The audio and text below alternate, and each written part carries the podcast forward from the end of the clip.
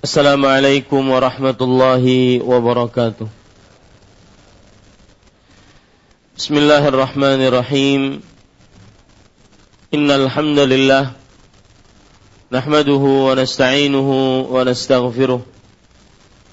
Wa na'udzu billahi min shururi anfusina وسيئات أعمالنا من يهده الله فلا مضل له ومن يضلل فلا هادي له وأشهد أن لا إله إلا الله وحده لا شريك له وأشهد أن محمدا عبده ورسوله يا أيها الذين آمنوا اتقوا الله حق تقاته ولا تموتن إلا وأنتم مسلمون.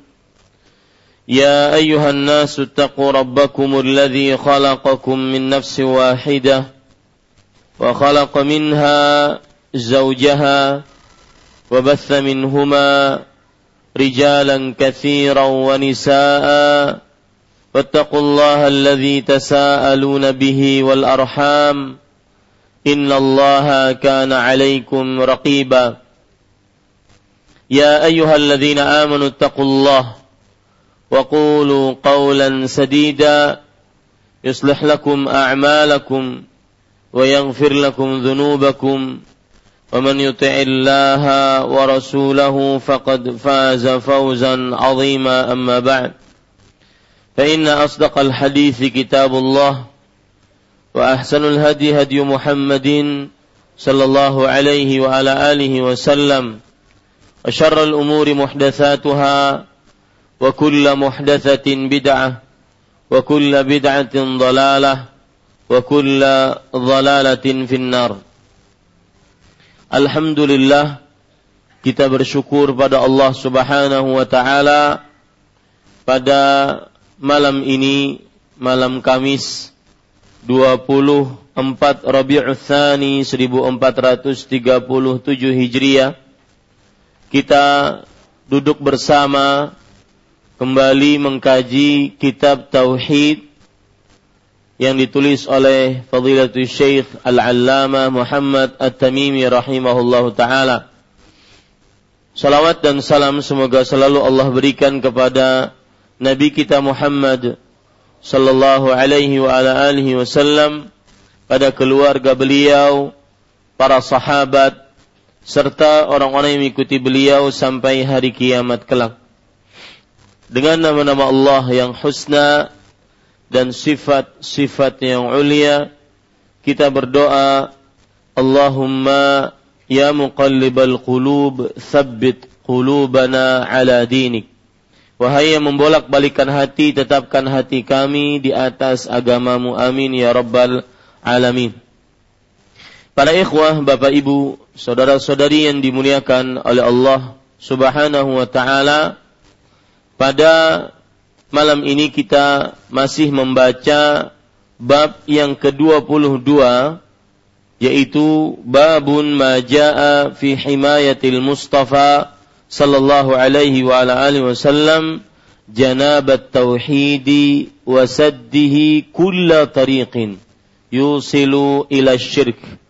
Bab ke-22 upaya Nabi Muhammad sallallahu alaihi wa ala alihi wasallam dalam menjaga kemurnian tauhid dan menutup segala jalan yang menghantarkan kepada syirik.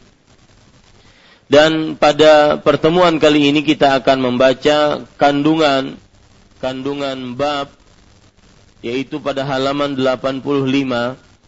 Jadi di dalam bagi siapa saja bapak-bapak dan ibu-ibu yang baru hadir, saya ucapkan ahlan wa sahlan wa marhaban bi talibil ilm. Selamat datang Selamat datang di Masjid Imam Syafi'i kepada para penuntut ilmu, Bapak Ibu, saudara-saudari sekalian. Masjid ini adalah masjid milik kaum muslimin, tidak ada kekhususan di antara masjid-masjid yang lain tidak ada sesuatu yang disembunyi-sembunyikan di dalamnya kita cuma mengkaji Al-Quran dan hadis-hadis Rasul Shallallahu Alaihi Wasallam, insyaallah taala dan semoga Bapak Ibu saudara-saudari yang datang di dalam majelis ini masuk ke dalam hadis Rasul sallallahu alaihi wa ala alihi wasallam yang diriwayatkan oleh Imam Muslim majtama'a qaumun fi baitin min buyutillah yatluna kitaballah wa yatadarasuna bainahum illa haffathumul malaikah wa nazalat alaihimus sakinah wa ghashiyatuhumur rahmah wadzakarahumullahu fi man indah. Tidaklah suatu kaum berkumpul di salah satu rumah dari rumah-rumah Allah Subhanahu wa taala melainkan mereka membaca Al-Qur'an, mempelajari Al-Qur'an tersebut di antara mereka melainkan Allah Subhanahu wa taala akan menurunkan kepada mereka ketenangan, meliputi pada mereka kasih sayang dan para malaikat akan berkumpul bersama mereka dan juga Allah Subhanahu wa taala akan menyebut nama-nama mereka tersebut di hadapan para malaikatnya sebagai bentuk pujian dari Allah Subhanahu wa taala. Mudah-mudahan kita termasuk daripada hadis ini amin ya rabbal alamin. Dan sebagai pengetahuan bagi Bapak Ibu, pembacaan kitab tauhid ini Syekh Muhammad At-Tamimi rahimahullah taala di dalam setiap babnya beliau senantiasa menyebutkan ayat-ayat suci Al-Qur'an, kemudian hadis-hadis Rasul. Jika diperlukan di sana perkataan sebagian para salaf, para sahabat, para tabi'i, maka akan beliau sebutkan. Dan kemudian setelah itu cara beliau dalam buku ini adalah menyebutkan kandungan yang ada pada bab ini. Kandungan isi artinya adalah isi ringkasan yang ada pada bab ini. Sehingga dengan ringkasan-ringkasan tersebut kita benar-benar mengetahui apa yang dituju oleh penulis di dalam setiap babnya. Seperti sekarang insyaallah taala semuanya sudah memegang bukunya. Lapa, di halaman 85 pada bab yang ke-22 terdapat kandungan bab. Jadi pada pertemuan-pertemuan sebelumnya, kalau tidak salah ini ada pertemuan yang keempat, yaitu kita dalam bab ini benar-benar akhirnya mengetahui Nabi kita Muhammad sallallahu alaihi wa alihi wasallam senantiasa beliau sangat gigih, bersungguh-sungguh menjaga umatnya agar senantiasa tauhidnya murni, beribadah hanya kepada Allah, tidak mensyirikan Allah Subhanahu wa taala dengan segala apa pun. Dan Rasul sallallahu alaihi wasallam di dalam bab ini juga kita perhatikan beliau sangat menjaga umatnya dari segala macam sarana, jalan, yang menghantarkan kepada umatnya kepada dosa yang paling terbesar. Tidak pernah ada dosa paling terbesar di atas muka bumi ini sampai hari kiamat kelak, sampai malaikat peniup sangkakala meniupkannya maka tidak ada dosa terbesar kecuali dosa kesyirikan. Dan kita lihat beberapa ayat dan hadis yang disebutkan oleh penulis bahwasanya Nabi Muhammad sallallahu alaihi wasallam beliau sangat menjaga setiap jalan beliau. Setiap jalan yang menghantarkan kepada umatnya kepada kesyirikan, maka beliau cegah umatnya tersebut. Sekarang kita baca kandungan-kandungan bab. Penulis mengatakan fihi masailu. Kandungan bab ini al-ula tafsiru ayati bara'ah. Yang pertama yaitu tafsir ayat dalam surat Bara'ah. Surat Bara'ah adalah nama lain dari surat At-Taubah. Surat Bara'ah nama lain dari surat At-Taubah. Kenapa disebut surat Bara'ah? Karena ayat ini atau surat ini diawali dengan ayat bara'atun minallahi wa rasulih. Ya, Surat ini diawali dengan ayat yang berbunyi bara'atun minallahi wa rasulihi ila alladhina ahadtum minal musyrikin. Artinya perlepasan dari Allah dan Rasulnya kepada orang-orang yang kalian berikan perjanjian dari kaum musyrik. Allah berlepas diri. Dan surat Bara'ah ini juga disebut dengan surat Taubah. Dan surat Bara'ah ini satu-satunya surat yang di depannya tidak disebutkan Bismillahirrahmanirrahim. Tidak disebutkan Bismillahirrahmanirrahim. Dikarenakan surat Bara'ah ini adalah surat peperangan yang tidak cocok dengan nama Allah Ar-Rahman Ar-Rahim. Yang maha pengasih lagi maha penyayang. Itu salah satu pendapat yang disebutkan oleh para ulama kenapa surat Bara'ah atau surat At-Taubah nama lain dari surat Bara'ah tidak disebutkan di depannya Bismillahirrahmanirrahim. Di dalam Al-Quran terdapat 114 surat. Dan semuanya terdapat Bismillahirrahmanirrahim di depannya. Kecuali surat ini. Surat Bara'ah. Maka para ikhwah bapak ibu saudara saudari, di sini penulis mengatakan tafsiru ayati Bara'ah tafsir ayat dalam Bara'ah, yaitu dalam surat Bara'ah. Yang kita baca, lihat di halaman 84. Ayat dalam surat Bara'ah yang disebutkan yaitu surat At-Taubah ayat 128 atau surat Bara'ah ayat 128. Tafsirnya sudah kita pelajari pada pertemuan sebelumnya. Yaitu Rasul kita Muhammad sallallahu alaihi wasallam beliau mempunyai tiga sifat yang ada di dalam diri beliau yaitu yang pertama azizun alaihi ma anittum. Yaitu Nabi Muhammad sallallahu alaihi wasallam terasa berat selalu merasa berat apabila umatnya menderita. Ini sifat Rasul sallallahu alaihi wasallam. Tidak ingin umatnya menderita. Beliau sangat berat apabila umatnya menderita. Harisun alaikum. Haris artinya bersungguh-sungguh. Ya sangat menginginkan bersungguh-sungguh alaikum atas kalian untuk mendapatkan kebaikan. Jadi sudah Nabi Muhammad SAW sifatnya itu tidak ingin umatnya menderita, di samping itu ditambah yang lain. Beliau sangat ingin, sangat berusaha agar umatnya mendapatkan kebaikan.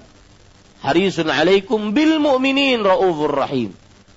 Dan sangat pengasih terhadap kaum beriman. Tiga sifat ini yang akhirnya dengan tiga sifat ini beliau senantiasa menjaga umatnya dari penderitaan dunia dan akhirat. Salah satunya adalah senantiasa menjaga kemurnian tauhid umatnya dan menjauhkan umatnya dari kesyirikan dengan sifat ini.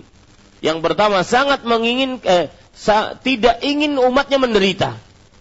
Yang kedua sangat ingin kebaikan untuk umatnya. Yang ketiga, sangat pengasih dan penyayang terhadap umatnya. Dan dalil-dalil dan contoh-contoh sudah kita begitu banyak sebutkan pada pertemuan sebelumnya. Yang jelas itu kandungannya di dalam bab ini. Bahwa Rasul kita, kita mempunyai seorang Rasul yang luar biasa. Seorang Rasul yang mempunyai tiga sifat ini. Jadi wajarlah kalau ada sabda Rasul Shallallahu Alaihi Wasallam berupa perintah pasti itu muncul sumber bersumber dari tiga sifat ini.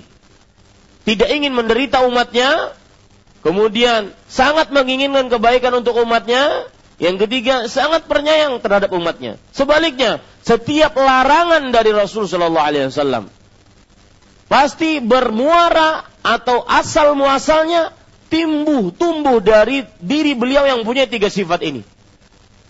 Ya, sangat tidak suka melihat umatnya menderita. Yang kedua, sangat menginginkan kebaikan untuk umatnya. Yang ketiga, sangat pernyayang terhadap umatnya. Maka kalau begitu, kita akan benar-benar menerima. Faedahnya apa Pak ini? Faedahnya, kita akan benar-benar menerima Islam itu dengan kafah. Dengan maksimal. Kenapa? Karena kita mempunyai Rasul yang mempunyai sifat seperti ini. Tidak mungkin mencelakakan kita apa pun perintahnya, apa pun larangannya, kita harus mempunyai sandaran seperti ini. Ya. Dan ini faedahnya juga adalah memudahkan kita untuk taat kepada Allah. Baik dalam mengerjakan ketaatan atau menjauhi maksiat. Karena semua yang keluar dari hadis Rasul, semua yang dibawa syariat Nabi Muhammad wasallam oleh Nabi Muhammad wasallam, semuanya didasari dengan tiga hal ini. Tidak ingin umatnya menderita, kemudian sangat ingin kebaikan untuk umatnya, sangat pengasih terhadap umatnya. Apa pun itu. Lihat saja perintah Rasul, baik yang kalau kita pikir, wah ini sulit. Kenapa ada syariat seperti ini? Pernah orang berkata kepada saya, Ustaz, begini, waktu itu kejadian di Arab Saudi, ini kejadian nyata. Saya kerja di Arab Saudi dan sebentar lagi saya akan resign, pulang ke, ke sebuah negara, bukan Indonesia, sebuah negara. Kemudian otomatis nanti saya di negara saya saya tidak akan bekerja apa yang saya dapatkan dari Arab Saudi saya akan bawa dan itu sebagai tabungan saya. Kenapa saya tidak bekerja? Karena saya akan mengurus ibu saya. Tetapi menurut syariat Islam bukankah setiap tahun yang apabila seseorang mendapati hartanya dalam sampai nisab melalui satu haul, dia harus mengeluarkan dua setengah persen dari hartanya? Maka saya katakan iya. Kalau begitu Ustaz, syariat tidak adil. Lihat.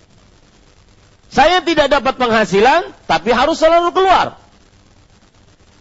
Paham maksud saya?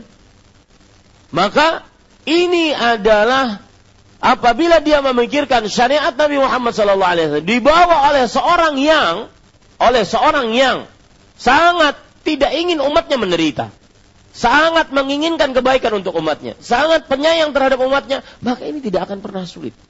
Ada orang juga pernah berkata, kenapa sih ada syariat salat berjamaah? Orang lagi asik-asik di pasar, datang pelanggan dari Tanjung jauh, kemudian kalau membeli langsung cash, dan membelinya langsung setengah toko habis semuanya diborong sama dia, tapi gara-gara ajan Jumat saya harus sholat Jumat. Kenapa harus ada sholat berjamaah? Ini memberatkan umatnya. Perkataan ini tidak akan pernah muncul kalau dia di dalam sanubarinya ada tiga ada berpikiran bahwa Nabi Muhammad SAW mempunyai tiga sifat ini. Yang pertama, Nabi tidak ingin umatnya menderita. Yang kedua, Nabi Muhammad SAW sangat menginginkan kebaikan. Yang ketiga, Nabi Muhammad SAW sangat penyayang terhadap umat. Dalam perintah juga begitu, dalam larangan juga begitu. Larangan, larangan berzina, mencuri, berjudi, minum khamar. Semua larangan yang dilarang oleh Allah, me, e, berdusta, menipu dalam jual beli, tidak ada larangan kecuali karena didasari dengan tiga sifat ini. Maka akhirnya kita sebagai umatnya ketika mendapati larangan tersebut, kita akan mudah menjauhinya. Kenapa? Karena kita punya pemikiran dasar. Rasul kita Muhammad Sallallahu Alaihi Wasallam beliau mempunyai sifat ini. Ini faedahnya. Ini faedah yang sangat berarti. Kenapa penulis membawakan ini? Salah satu keinginan Nabi tidak ingin umatnya sulit keinginan Nabi umatnya mendapatkan kebaikan dan penyayangnya Nabi Muhammad SAW adalah beliau senantiasa menjaga tauhid untuk umatnya dan menjauhkan umatnya dari kesyirikan. Apa pun celah yang merusak tauhid umat dan dicampuri dengan kesyirikan, maka beliau akan cegah. Walaupun bagi orang yang baru masuk Islam. Sebagaimana yang terjadi pada hadis riwayat Tirmidzi dari hadis Abu Waqid Al-Laitsi radhiyallahu anhu yang sangat terkenal hadis tentang Zatu Anwab, pohon yang dijadikan tabarruk oleh orang-orang kafir Quraisy. Jadi mereka meletakkan senjata mereka di sana, menggantungkan senjata mereka di sana agar nanti kalau digunakan untuk berperang maka akan sangat mandi, sangat manjur untuk bisa membunuh musuh. Maka kaum muslim yang baru masuk Islam, baru mu'allaf, baru masuk Islam. Hadithu ahdin bi kufur. Baru masuk Islam. Meminta kepada Rasul sallallahu alaihi wasallam, "Ya Rasulullah, ij'al lana dhata anwatin kama lahum dhatu anwat." Wahai Rasul sallallahu alaihi wasallam, carikan kami pohon yang kami juga bertabaruk dengan pohon tersebut sebagai mereka bisa bertabaruk. Mengira hal ini diperbolehkan, lihat. Padahal mu'allaf baru masuk Islam, Pertanyaannya mungkin bisa dimaklumi oleh sebagian kita karena baru masuk Islam, tapi karena berurusan dengan tauhid tidak memurnikan tauhid dan menghancurkan kemurnian tauhid, Karena Nabi Muhammad SAW sangat tidak menginginkan kesulitan untuk umatnya, kecelakaan untuk umatnya, sangat menginginkan kebaikan, penyayang terhadap umatnya, maka beliau langsung mengatakan subhanallah. Dalam riwayat yang lain, Allahu Akbar. Kultum kama qalat Banu Israel. Kalian telah mengucapkan sebagaimana dikatakan oleh Bani Israel. Ij'al lana ilahan kama lahum alihah. Buatkan untuk kami Tuhan sebagaimana mereka mempunyai Tuhan.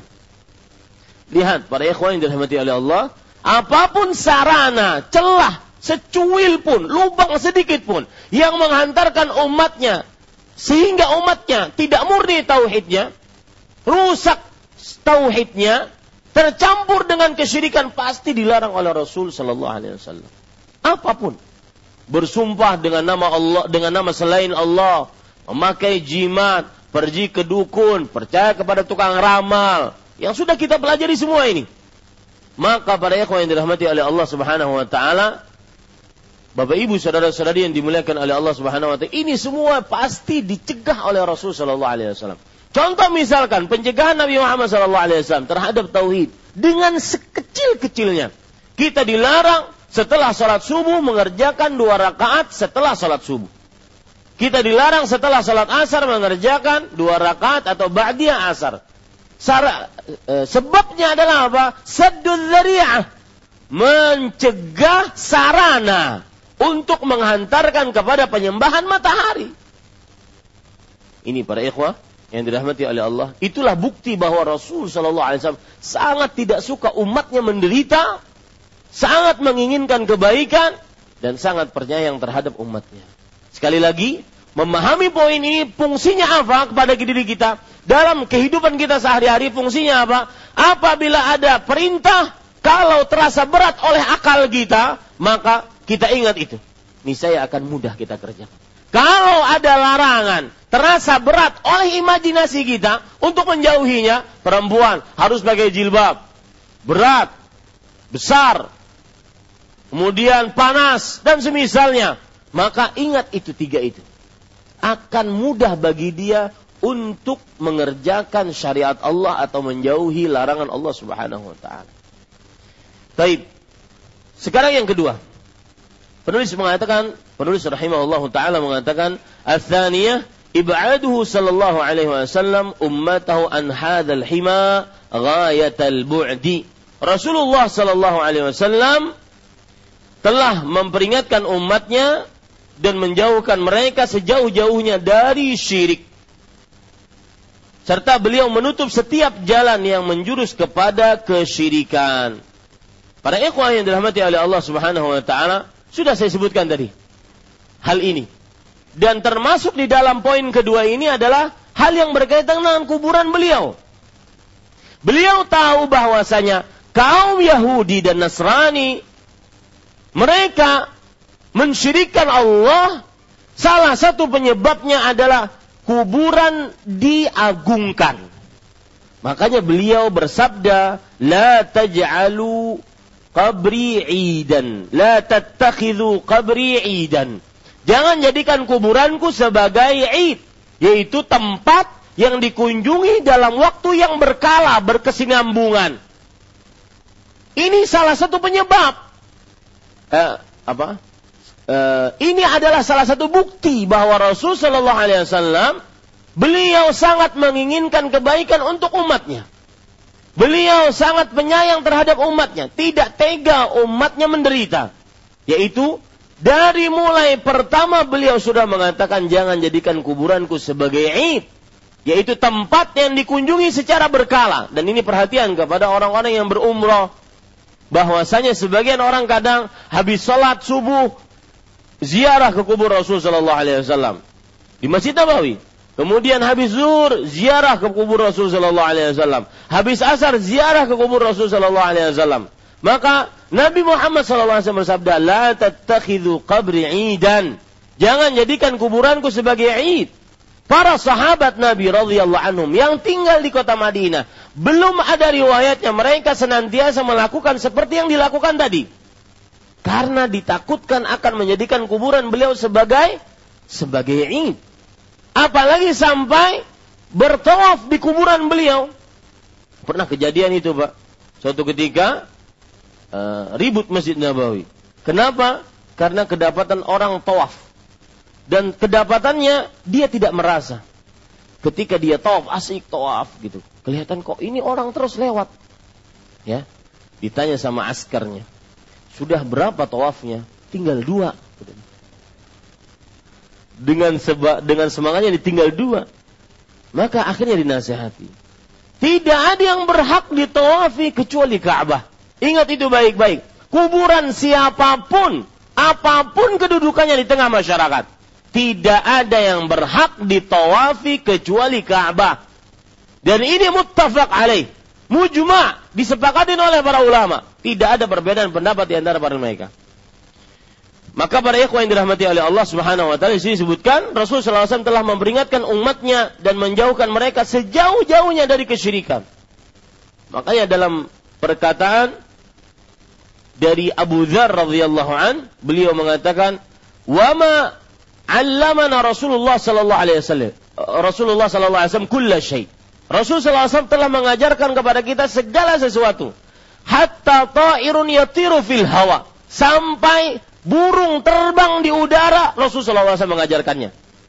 Di dalam riwayat yang lain, Rasulullah SAW bersabda, eh, para sahabat berkata, "Wama yuqarribukum ilal jannah illa qad 'allamtukum fi." Tidak ada sesuatu yang mengajar menghantarkan kepada kepada kalian kepada surga sudah aku ajarkan kepada kalian. Wama yub'idukum 'anil nar illa hazzartukum min dan apa saja yang mendekatkan kalian kepada neraka maka aku telah peringatkan kalian. Ini tugas Rasul Shallallahu Alaihi Wasallam. Maka para ikhwan yang dirahmati oleh Allah, bagaimana kita tidak berterima kasih kepada Nabi kita Muhammad Shallallahu Alaihi Wasallam. Makanya salah satu bentuk terima kasih kita adalah bersalawat kita kepada Rasulullah Shallallahu Alaihi Wasallam. Yang ketiga, zikru hirsihi alaina wa ra'fatihi wa rahmatihi wa hadha madhkurun fi ayati bara'ah. Rasulullah sallallahu alaihi wasallam sangat menginginkan keimanan dan keselamatan kita dan amat belas kasihan lagi penyayang. Ini sebagaimana disebutkan dalam surat Bara'ah. Ini sudah saya sebutkan tadi. Yang keempat, Ar-Rabi'ah, nahyuhu an ziyarati qabrihi ala wajhin makhsus. Rasulullah Shallallahu Alaihi Wasallam melarang. Lihat, yang melarang siapa? Rasul, bukan kita, bukan seseorang. Yang melarang beliau sendiri. Rasul Shallallahu Alaihi Wasallam melarang untuk menziarahi kuburannya dengan cara khusus, cara tertentu. Ya, yaitu dengan menjadikannya sebagai tempat perayaan. Maksud cara tertentu waktunya ditentukan. Setiap habis sholat, setiap bulan ini, setiap tahun ini, tidak ada. Ini yang dilarang oleh Rasulullah SAW dan itu maksud daripada la tattakhidhu qabri idan. Jangan jadikan kuburanku sebagai tempat perayaan, tempat yang dirayakan secara berkesinambungan. Pertanyaannya sekarang Pak, kalau kuburan Rasulullah SAW seperti itu dilarang, bagaimana kuburan orang-orang yang derajatnya di bawah beliau. Dari mulai Abu Bakar, Umar, Uthman, Ali, dan seluruh sahabat yang dijamin masuk surga dari sepuluh sahabat tersebut. Apalagi kuburan yang tidak ada jaminan masuk surga. Lebih lagi tidak boleh dijadikan sebagai tempat perayaan. Didatangi per bulan, didatangi per pekan, didatangi per tahun. Maka ini ditakutkan nanti apa? Ditakutkan akan kuburan tersebut diagungkan, dianggap lebih hebat dibandingkan masjid Allah. Dan itu yang terjadi di tengah masyarakat. Orang kadang-kadang di kuburan lebih khusyuk beribadah dibandingkan masjid Allah Subhanahu wa taala. Kadang-kadang lebih hormat di kuburan dibandingkan di masjid Allah Subhanahu wa taala. Di kuburan nggak ada orang rokok kuburan keramat, nggak ada orang ngerokok. Nggak berani. Kualat. Ketulahan. Oh, Allah subhanahu kadang menyambat ketulahan tuh. Ya. Adapun di masjid, orang ngerokok, ngepul. Ya, pul asap bukan pul AC. Ya, Ini Bapak Ibu saudara-saudari yang dimuliakan oleh Allah Subhanahu wa taala. Taib. Padahal ziarah ke kuburan beliau termasuk amal yang amat baik. Ingat, berziarah ke kuburan Rasul adalah amalan yang sangat luar biasa. Dari sisi mana para ikhwan yang dirahmati oleh Allah? Lihat, perhatikan. Ziarah ke kuburan Nabi Muhammad wasallam dari jenis berziarahnya lebih utama. Kenapa? Karena yang diziarahi bukan sembarang kuburan. Kemudian yang kedua, ini adalah hak yang dimiliki orang Rasul Shallallahu Alaihi Wasallam. Kita berziarah ke kuburan beliau itu hak beliau. Kita sebagai umatnya kita menghormati beliau. Karena dengan jasa beliau kita bisa mendapatkan hidayah, cahaya Islam yang begitu luar biasa ini. Kemudian juga dan hak ini lebih utama dibandingkan hak orang lain. Makanya berziarah ke kuburan beliau tidak sama dengan berziarah ke kuburan-kuburan lain. Akan tetapi perlu diingat bahwa salah satu fungsi berziarah Rasul Shallallahu Alaihi Wasallam bersabda, "Fa innaha akhirah." Sesungguhnya ia akan mengingatkan kalian berziarah kubur akan mengingatkan kalian kepada kehidupan akhirat. Nah, mengingatkan ke kepada kehidupan akhirat ini bukan hanya ketika berziarah kubur di kuburan Rasulullah Sallallahu Alaihi Wasallam. Di kuburan mana pun. Kalau kita berziarah kubur kita ingat, oh nanti saya akan seperti ini. Nanti tempat saya cuma setengah meter kali dua setengah meter.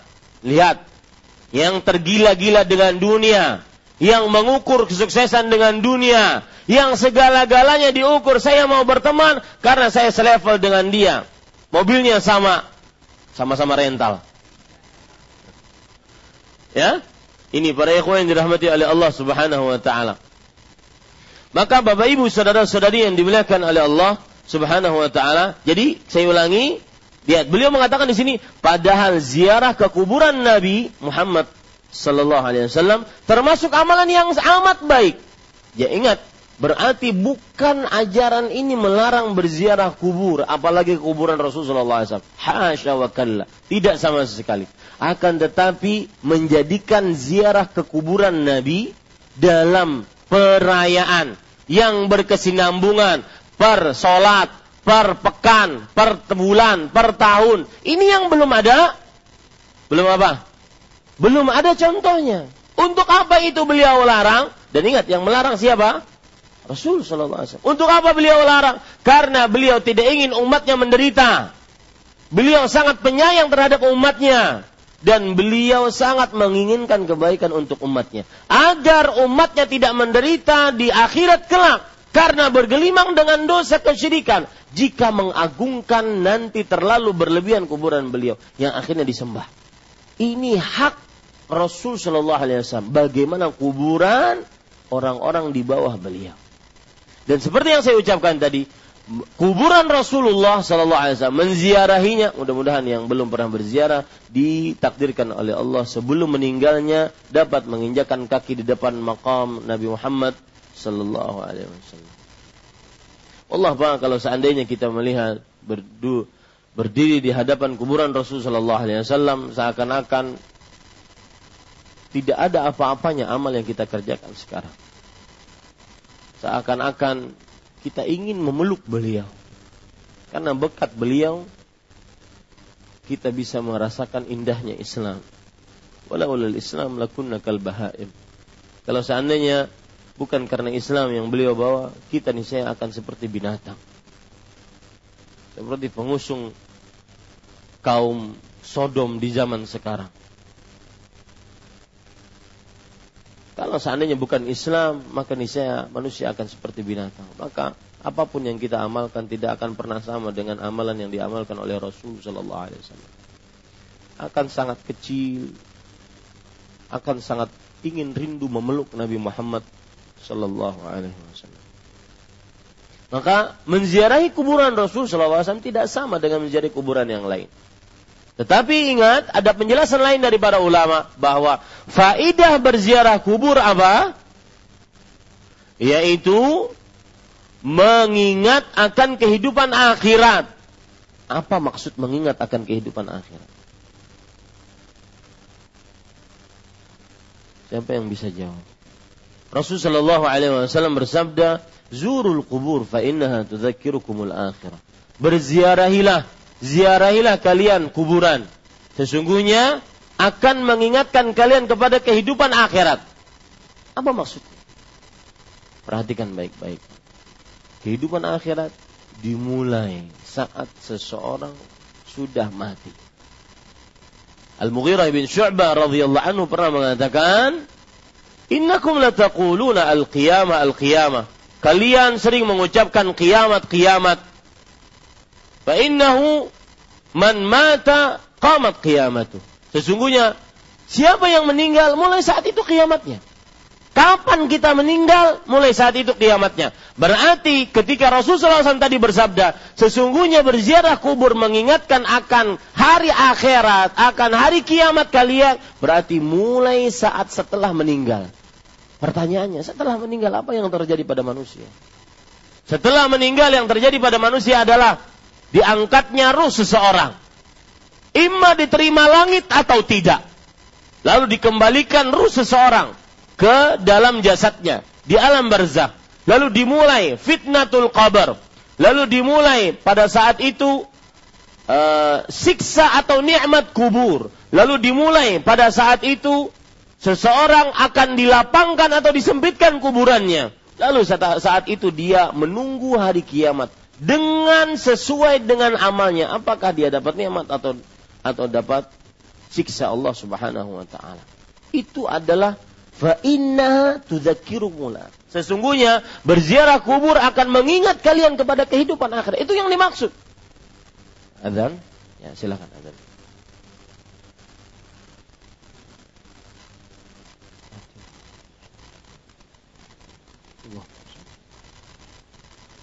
Ya, kita lanjutkan Bapak Ibu saudara-saudari. Jadi yang keempat tadi Rasulullah SAW melarang untuk berziarah kubur, kuburan beliau dengan cara yang tertentu.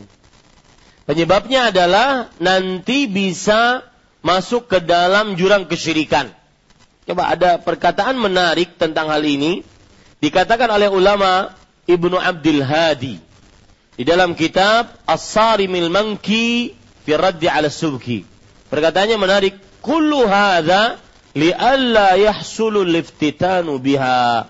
Artinya, semua larangan seperti ini agar tidak terjadi musibah dengannya yaitu berdekat ber, ber, ber, disebabkan kuburan terlalu mengagung-agungkan kuburan akhirnya mendapatkan musibah dengan kuburan tersebut wayat 'alaiha artinya dan akhirnya kuburan tersebut yang sudah dianggap wah keramat akhirnya orang beriktikaf di sana wa iqadu suruj was fiha. Diberikan lampu penerangan, sholat di sana. Yang terjadi tengah di, di masyarakat sekarang. Bahkan pakai kelambu. Kelambunya kadang-kadang kalau lagi satu Muharram diganti, kemudian gara-gara berebut kelambu tersebut akhirnya akhirnya terjadi korban jiwa. Subhanallah. Ini terjadi. Itu yang ditakuti oleh Rasulullah sallallahu alaihi wasallam. Wa ja'alha 'idan dzari'atan ila syirk. Dan menjadikan menziarahi kuburan tersebut sebagai perayaan pada waktu-waktu tertentu secara berkala itu bisa sarana yang menghantarkan kepada kesyirikan. La siyamana, lihat nih. Perhatikan ini baik-baik. Jangan bermudah-mudah dalam mengagungkan sebuah kuburan. La siyama aslu syirk wa ibadatul asnam fil umamis salifah innama huwa minal iftitani bil kubur wa ta'zimiha. Apalagi asal muasal kesyirikan, penyembahan berhala di umat-umat yang terdahulu sebabnya tidak ada lain kecuali karena terfitnah termusibah dengan kuburan-kuburan dan dalam pengagungannya. Fattikhadul qabri idan huwa mithlu ittikhadhuhu masjidan was salatu ilaiha bal ablagu wa ahaqqu bin nahi. Artinya, maka apabila kuburan itu dijadikan sebagai masjid, tempat sholat, tempat berdoa di sana, maka ini lebih dilarang lagi. Jadi para ikhwah ini harus diperhatikan baik-baik. Tetapi seperti yang kita sebut tadi, larangan ini adalah larangan kalau berziarahnya dijadikan sebagai Aid, perayaan. Artinya di situ pada waktu tertentu kemudian dirayakan dan semisalnya. Itu yang dilarang. Adapun berziarah kubur terutama, terutama kubur Rasulullah SAW, maka ini adalah suatu amal yang sangat mulia. Di samping itu, kita berziarah kubur mengamalkan sunnah beliau, yang kuburannya bukan sembarang kuburan. Kuburan manusia yang termulia, Khalilullah Muhammad sallallahu alaihi wasallam. Tetapi seperti yang sudah saya sebutkan sebelum azan tadi, bahwa berziarah kubur salah satu fungsinya adalah apa? Mengingat kehidupan akhirat. Dan sudah saya sebutkan juga, yang dimaksud mengingat kehidupan akhirat apa? Yaitu kehidupan setelah kematian. Dari mulai ruh di atas, diangkat ke langit. Kemudian di, kalau seandainya dia orang beriman dibukakan pintu langit. Kalau di sana dia orang kafir tidak dibukakan pintu langit Kemudian roh tersebut dikembalikan ke bumi di alam barzakh. Kemudian dia mendapatkan fitnatul qabr, pertanyaan oleh malaikat mungkar dan nakir. Kemudian setelah itu dia mendapatkan nikmat atau siksa kubur. Kemudian setelah itu dia mendapatkan kuburannya entah diluaskan ataupun disempitkan sesuai dengan amal. Lihat Pak, ini yang namanya mengingat. Oh, nanti saya seperti ini. Yang luas seluas apa pun rumahnya, maka nanti di kuburan tidak akan lebih daripada setengah meter kali dua setengah meter. Itu pun nanti dibuat liang lahat. Sebagaimana tata cara sesuai dengan sunnah Rasulullah SAW dalam menguburkan. Tidak akan bisa dibawa apa-apa. Yang akan menemani dia bahkan ada hadis riwayat eh, Imam Ahmad dari Al Bara ibn Azib. Perhatikan ini baik-baik hadisnya. Mudah-mudahan ini menjadi cambuk bagi kita setelah ini agar benar-benar mempersiapkan kawan yang memang sehidup semati. Bukan hanya kawan yang sehidup saja. Ya. Kita sering mengatakan kepada istri kita, engkau pasanganku sehidup semati. Itu gombal. Kenapa? Karena cuma bisa hidup kecuali sama sama sama mati. Adapun yang sehidup semati amal kita. Coba perhatikan hadis ini. Ketika seorang yang beriman, maka setelah dia ditanya oleh malaikat, menjawab pertanyaan dengan baik, kemudian diluaskan kuburannya, seluas mata memandang, kemudian dibukakan salah satu pintu surga, bau surga masuk ke dalam kuburannya, Lalu setelah itu dalam keadaan nyaman, dia berdoa kepada Allah Subhanahu wa taala. Ya Rabbi, aqimisah. Wahai Rabb, ayo bangkitkan hari kiamat. Karena beliau tahu setelah ini ada nikmat yang lebih dahsyat dari ini. Itu surganya Allah Subhanahu wa taala. Maka kemudian para ikhwah datang seseorang dengan wajah yang bersinar, baju yang putih, Orang ini yang mayit ini mengatakan, "Manant? Siapa engkau?" Lihat. Ya. Mananta siapa engkau? Fawajhuka al-wajhu alladhi yati bi khair. Wajahmu adalah wajah orang yang mendatangkan kebaikan. Lihat apa jawaban orang ini? Ana amaluka Aku amal salehmu. Lihat yang mengawani dia. Ini yang namanya kawan sehidup semati.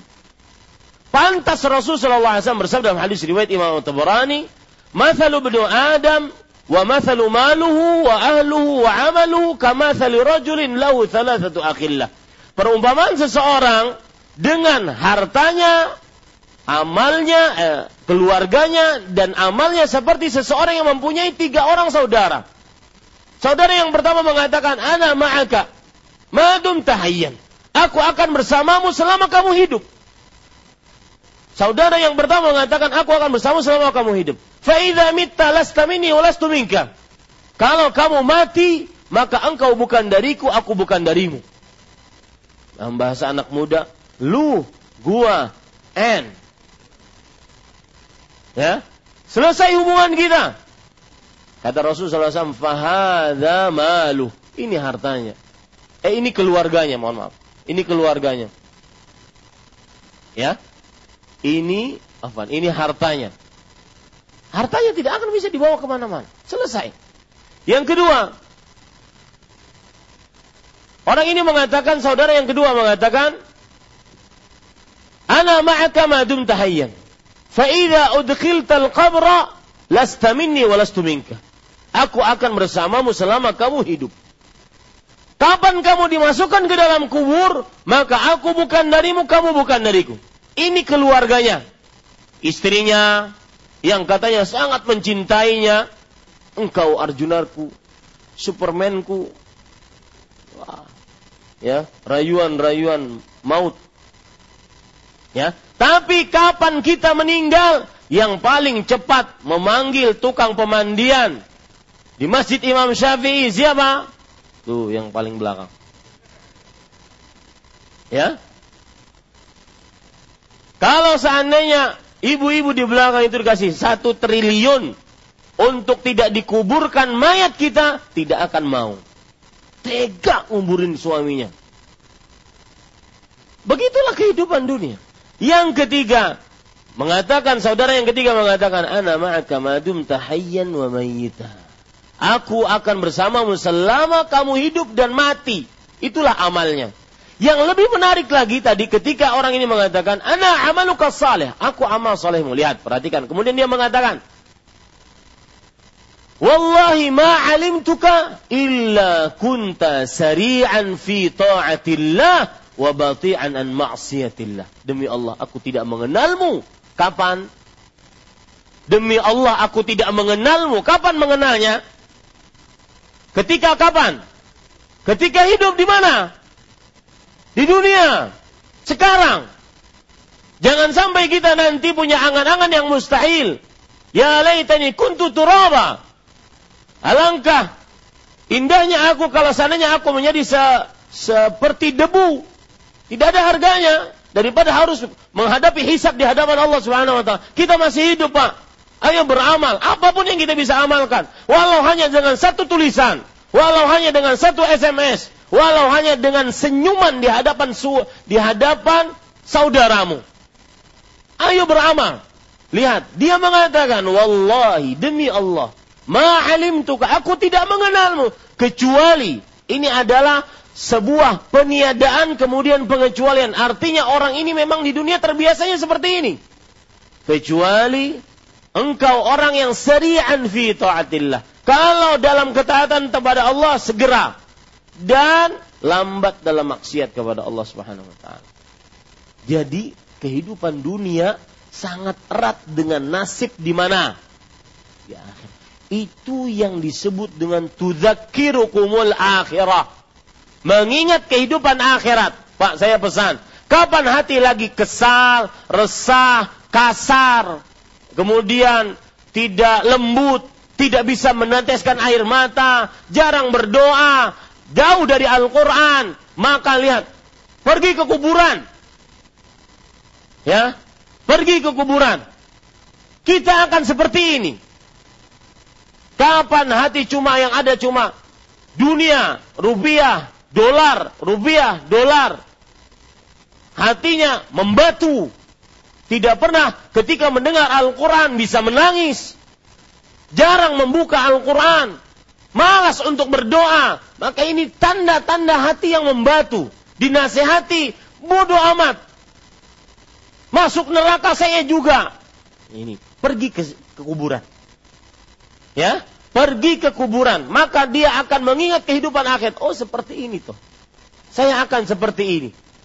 Lihat, sedangkan kebalikannya, Orang yang kafir, dalam riwayat yang lain, orang yang fajir, setelah disiksa, tidak bisa jawab dalam fitnatul kabar, dalam pertanyaan kubur, dipukul dengan martil di antara dua telinganya, kemudian disempitkan kuburannya sampai takhtalifu adla'u, sampai tulang belulangnya menyatu. Maka dibukakan pintu neraka, bau busuk neraka masuk kepada dia. Lalu dia berkata, Ya Rabbi, la tuqimis sa'ah. Wahai Rabbku, jangan bangkitkan hari kiamat. Karena dia tahu, setelah ini ada siksa yang lebih parah. Allah berfirman, An-nar yu'raduna 'alaiha ghuduwan wa wa yawma taqumu as-sama' a'ridu 'ala fir'aun ashadd al-'adzab. Artinya, pada setiap hari di kuburan Fir'aun dan bala tentaranya dan orang-orang yang mengikutinya disiksa siang dan pagi, eh, pagi dan malam disiksa. Ketika di hari kiamat maka dia akan dibangkitkan, dimasukkan ke dalam neraka lebih berat lagi siksanya. Maka para ikhwah yang dirahmati oleh Allah, setelah itu semua terjadi, datang orang. Wajah buruk, bau busuk. Kemudian orang si mayit ini mengatakan, "Man ant?" Fawajuka al-wajhu alladhi ya'ti bil. Siapa engkau? Wajahmu adalah wajah orang yang mendatangkan keburukan. Lihat, dia mengatakan apa? Ana amaluka talih. Aku amal burukmu. Talih itu buruk. Jangan kasih nama anak talih. Ya, saleh boleh. Aku amal burukmu. Kemudian dia mengatakan, Wallahi ma alimtuka illa kunta bati'an an ma' an ta'atillah wa sari'an fi ma'siyatillah. Demi Allah, aku tidak mengenalmu. Artinya, kamu memang sebiasaannya seperti itu di dunia. Dan ini bantahan kepada anak-anak muda. Oh Ustaz, gak usah lah cerita-cerita akhirat. Nakut-nakutin orang. Ya, kalau kita ceramah depan anak-anak muda begitu. Yang masih sibuk dengan dunia mudanya. Ayo Ustaz, have fun aja lah. Ayo kita rame-rame sekarang. Gak usah mikir akhirat. Ntar itu ntar. Maka kita kata, ada hubungannya kehidupan dunia dengan kehidupan akhirat. Ya, maka para ikhwah dia mengatakan, aku tidak mengenalmu kecuali engkau lambat dalam ketaatan dan sangat cepat dalam maksiat. Maka ini yang disebut dengan tudzakirukumul akhirah. Siapkah kita untuk itu? Sekali lagi saya pesan Pak, kapan malas bertobat? Suka menggerutu terhadap takdir Allah, terutama rezeki. Kenapa ya Allah? Saya kok miskin aja keadaannya. Keadaan ekonomi terus menengah ke bawah. Di bawah nggak pernah naik-naik, nyungsep di bawah aja. Ya. Sering tidak puas dengan pemberian Allah Subhanahu wa taala. Kemudian yang ketiga, malas beribadah. Kapan ada tiga indikasi ini? Sering-sering ke kuburan. Ya, lihat apa yang akan didapati dan apa yang akan dibawa oleh mereka yang ada di kuburan. Tidak ada lain kecuali amal saleh. Kita lanjutkan para ikhwan yang dirahmati oleh Allah. Penulis mengatakan yang ke berapa? Yang kelima. Nahyuhu sallallahu alaihi wasallam anil ikthar minaz ziyarah. Rasul sallallahu alaihi wasallam melarang untuk memperbanyak ziarah kubur. Melarang di sini dalam rangka ya garis bawahi melarang di sini dalam rangka adalah karena ditakutkan me me, apa, mengagungkan kuburan. Melarang di sini dalam rangka ditakutkan mengagungkan kuburan nantinya.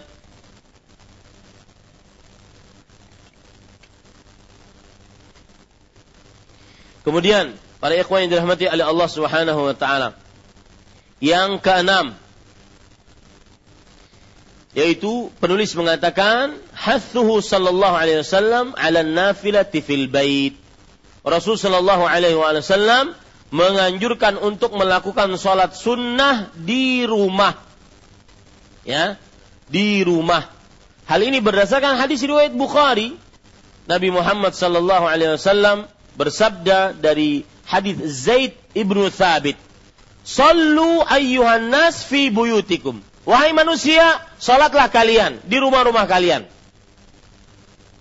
Fa inna afdalas salati salatul mar'i fi baitihi illa al-maktubah. Sesungguhnya seutama-utama salat kalian, salat seseorang di rumahnya kecuali salat wajib. Seutama-utama salat seseorang di rumahnya kecuali salat wajib. Salat wajib di mana tempatnya? Di masjid. Terutama bagi laki-laki. Ini menunjukkan bahwa salat sunnah dianjurkan untuk di rumah ada beberapa faidah Pak. Catat. Kenapa sholat sunnah dianjurkan di rumah?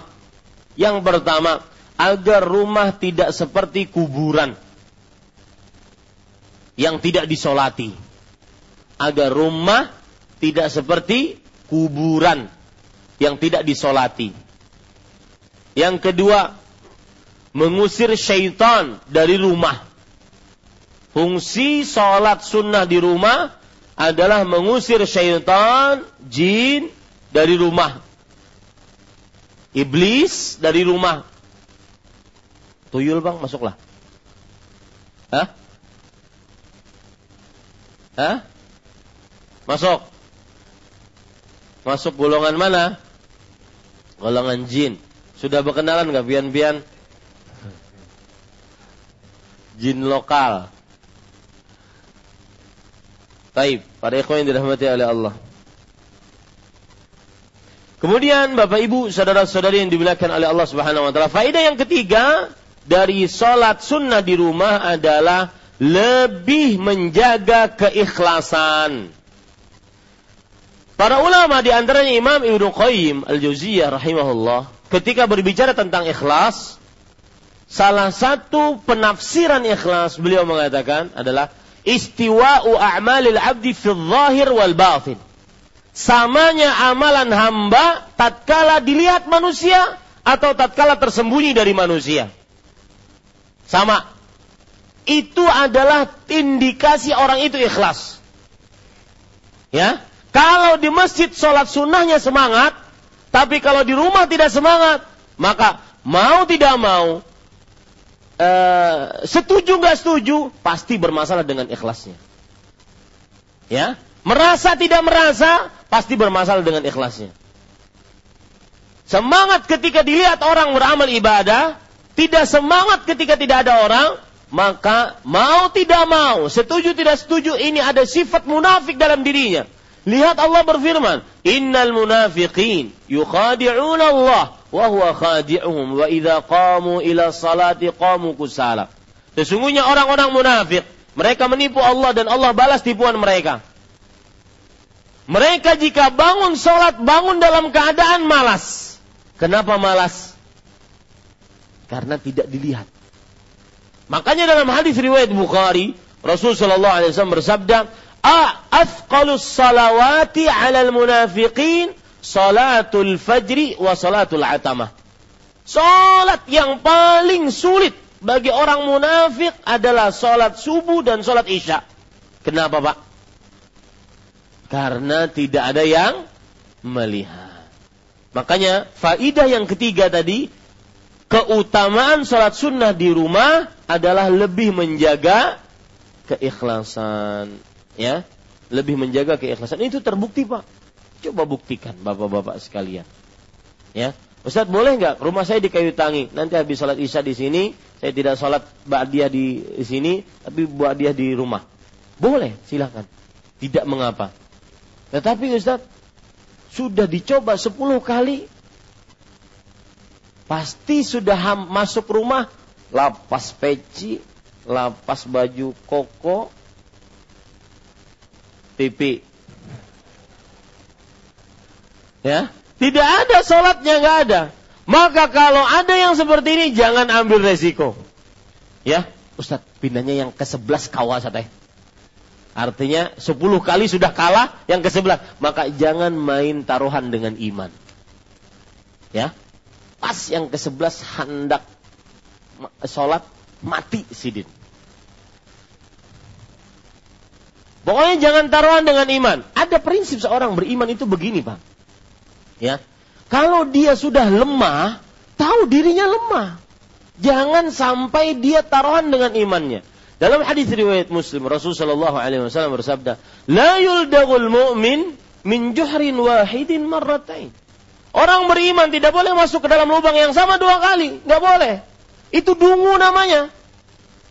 Ya, kalau di seandainya dia jalan, kemudian pernah terjelepok karena ada lobak di situ, ya, ada lubang di situ, maka jangan dia jalan-jalan yang sama.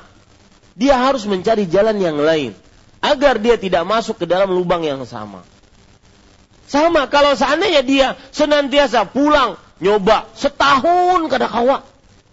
Setiap kali pulang habis sholat isya ke rumah, pasti anaklah nanti. Ya, atau oh, umanya anaklah nanti. Ya, macam-macam. Ya, akhirnya tidak terjadi sholat ba'diyahnya. Maka jangan ambil resiko.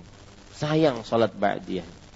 Ini para ikhwan yang dirahmati oleh Allah subhanahu Jadi itu tiga faidah untuk sholat sunnah di di rumah. Apa yang pertama tadi?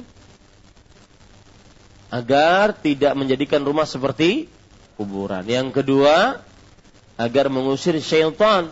Karena ibadah e, rumah yang diibadahi maka dia akan diisi dengan ibadah, dimasuki oleh malaikat dan dijauhi oleh syaitan. Yang ketiga yaitu agar tidak agar menjaga keikhlasan. Baik. Yang ketujuh sekarang. As-sabi'ah annahu mutaqarrarun indahum annahu la yusalla fil maqbarah. Ah, ini dia. Telah menjadi ketetapan di kalangan kaum salaf. Siapa kaum salaf? Ingat Bapak Ibu yang baru, salaf itu maksudnya adalah para sahabat Nabi, kemudian para tabi'i, kemudian para tabi'ut tabi'in. Itu salaf. Ya. Kalau dikatakan ada salaf, maka berarti siapa siapa mereka? Sahabat Nabi yang melihat Nabi dan beriman dan mati dalam keimanan, bukan hanya sekedar melihat Nabi. Karena Abu Lahab melihat Nabi, tapi bukan sahabat. Ya, melihat Nabi beriman dan mati dalam keimanan. Musailamah melihat Nabi, tapi beriman. Tapi tidak mati dalam keimanan, malah dia mengaku jadi nabi. Ya. Kemudian yang kedua salaf maksudnya adalah golongan tabi'i, yaitu orang yang melihat sahabat Nabi. Yang ketiga tabi'ut tabi'in, yaitu para tabi'ut tabi'in yang melihat tabi'in. Itu salaf namanya. Maka di sini disebutkan telah menjadi menjadi ketetapan di kalangan kaum salaf bahwa menyampaikan sholawat untuk Nabi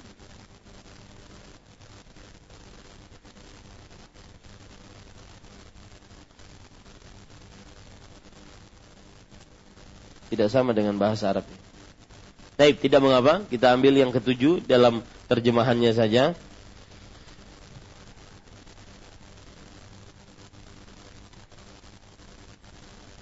Sebentar.